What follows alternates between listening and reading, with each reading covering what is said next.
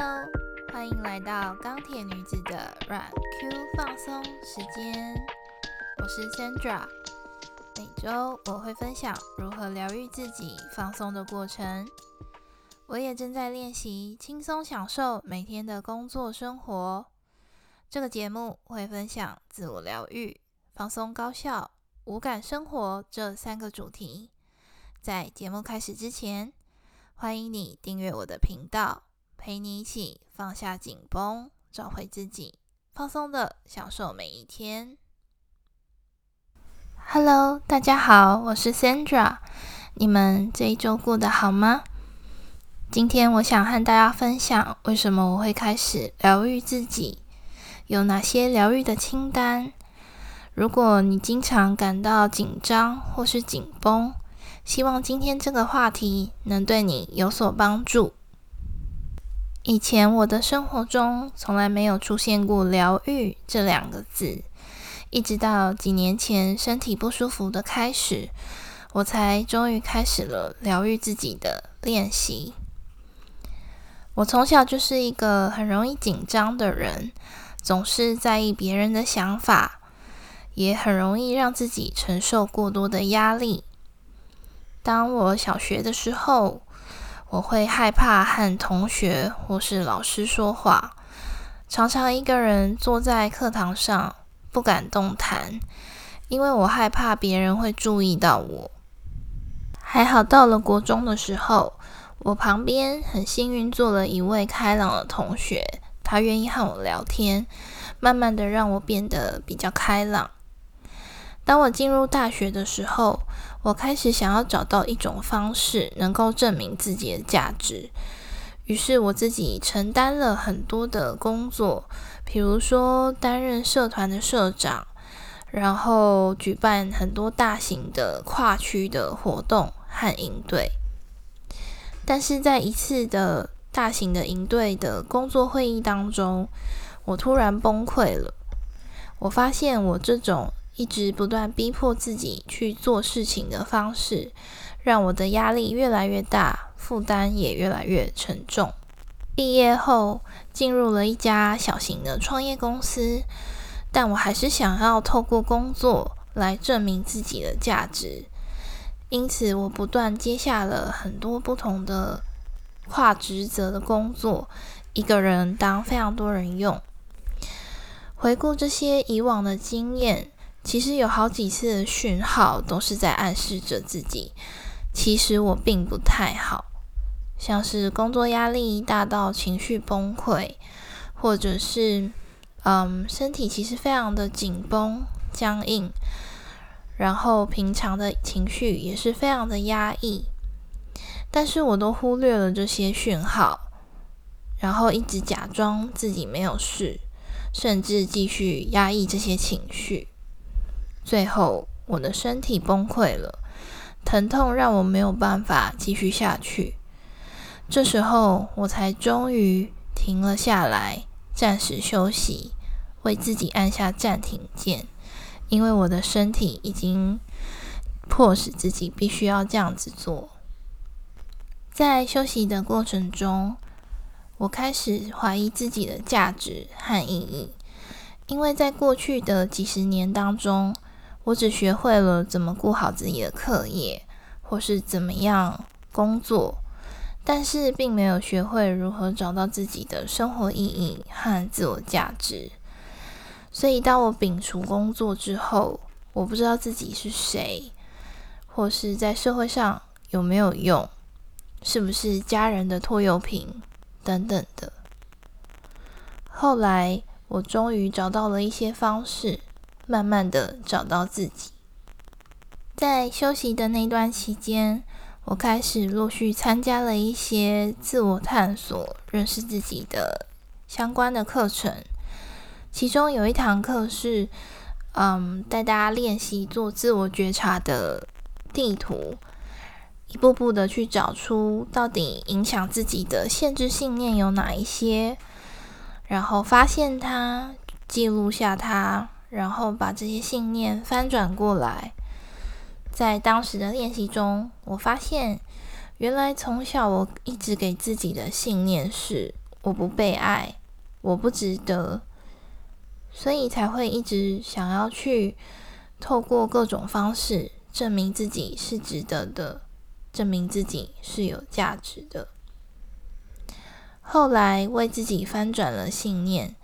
其实我自己本来就是被爱的，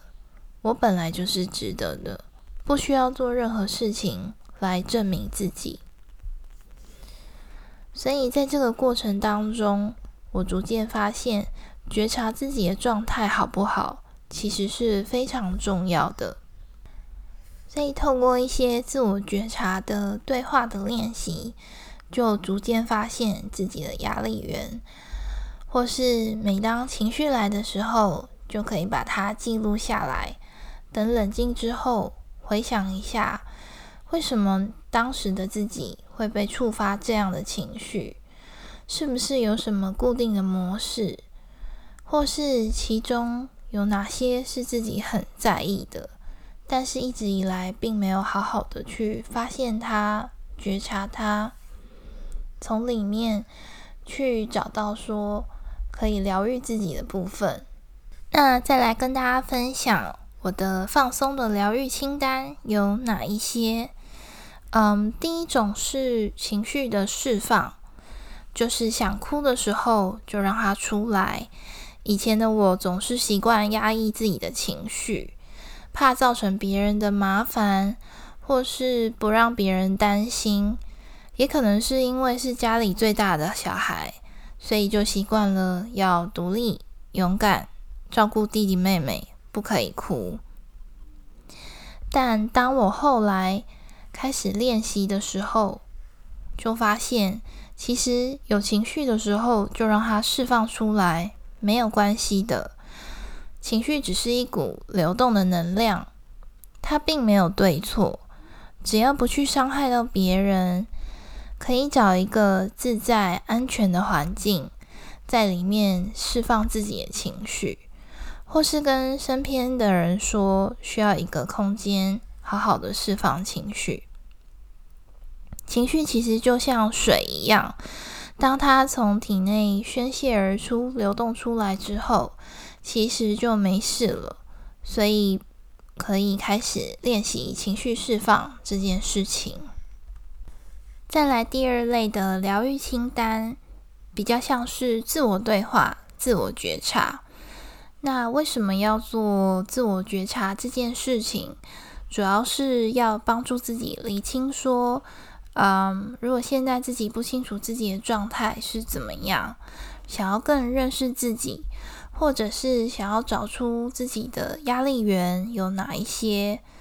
探索说到底有哪一些适合自己的舒压方式，都可以用自我觉察的方式，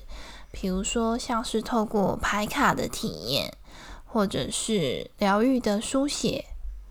或是艺术的创作等等的，可以透过这些方式对自己有更多的认识。像牌卡的自我觉察，因为刚开始不太清楚自己的状态如何，也不太了解自己，所以透过潜意识投射的牌卡，它有图片的牌，也有文字的牌，左右脑互相搭配，就可以透过牌去联想跟自己过往的一些生命经验有哪些关联，就可以去进一步厘清说到底自己的压力源有哪一些，为什么觉得有压力，也从潜意识里面可以去探索出有哪一些适合自己的舒压方式。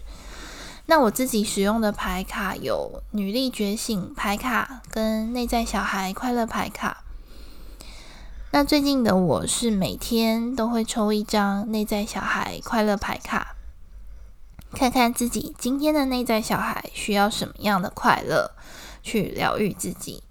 然后从中去联想说可以给今天的自己什么样的小小疗愈行动，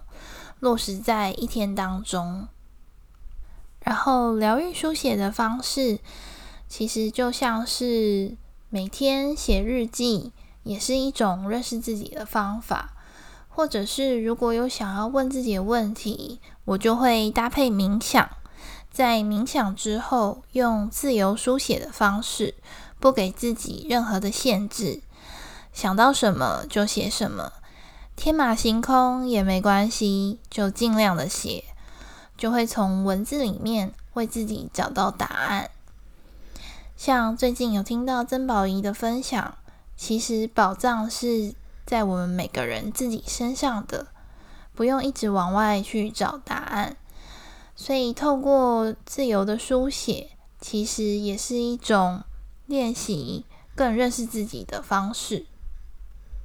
那艺术创作的部分，是最近我参加了一个心理师办的自我觉察艺术课，就发现原来疗愈自己也可以透过画画或是手作创作的方式。画完之后就觉得，原来自己的身体紧绷也是自己的心所造成的。其中一幅画是我画了一个门在一个女孩的身上，原本女孩的手脚旁边有一些绳索把她绑住，不能行动自如。后来发现原来女孩是可以自己决定把身上的门打开的，当她打开时就好像打开了心门，旁边绑住她的绳索也断掉了。门打开之后，里面五颜六色的彩虹跑了出来，感觉有各种无限的可能等待着她。透过这样艺术创作的过程，然后后面又很幸运的跟心理师一起讨论，就觉得说，哇，这个过程让自己更认识了原来我内在是什么样的感受，然后也疗愈了自己。后来甚至把画出来的画跟牌卡一起结合，一起联想，就为自己想出了很棒的疗愈行动。如果你对我的画有兴趣，也可以到我的脸书或 IG 就可以看得到咯。那第三类的疗愈清单比较像是身体上的练习，像是平常的运动，我一个礼拜会做2次的瑜伽课，其中参加的舒缓瑜伽就是配合呼吸、深吸、深吐的方式，然后搭配身体的伸展，慢慢的去增加肌肉的弹性。那原本紧绷的地方就可以让它放松，原本比较没有力气的部位就可以让它有多一些使用的可能。另外，我在最近的早上也有参加一个呼吸调频的课程，就是在早上刚起床的时候，大脑还没有完全开机的状态，做呼吸的练习。比如说像是打哈欠呼吸法加上声音，做完身体就会觉得超级放松疗愈的感觉。或者是吸气闭气吐气闭气的循环，可以让大脑感觉到原来我是安全的，我是放松的。然后也有练习音乐加上身体的流动的动作以及冥想，所以早上做完的时候，就会让自己的身心感觉到可以很高效的开始一整天的日常行程，就有充电疗愈的感觉。那以上就是我的自我疗愈的3大清单，第一类就是情绪的释放，第2类是自我觉察、自我对话的一些工具，第3类是身体放松的一些方法。你也可以开始为自己设计一些疗愈的小行动，好好的关注自己，照顾自己。除了这些方法，其实还有很多不同的疗愈的方式，可以帮助自己减缓压力。每个人的疗愈方式可能都不太一样，最重要的是找到一个适合自己的方法。疗愈不是一种治疗，它其实可以是一种生活方式。透过不断的实践和探索，我们其实可以慢慢的疏导掉自己的情绪和压力，找到更健康平衡的生活方式。如果你也有什么其他疗愈的方法或是想法，欢迎私讯让我知道。谢谢你的收听，希望这一节内容可以帮助到你。喜欢今天的内容吗？邀请你在 Apple Podcast 或 Spotify 给我5星好评。谢谢你的收听与支持，也欢迎追踪我的脸书粉丝页或是 IG 钢铁女子的软 Q 放松时间，就可以看到我更多放松生活的立体面向哦。如果有任何想听的内容或主题，也欢迎你直接私讯我。以上资讯都在节目资讯栏附有连结。那我们下集见咯，拜拜。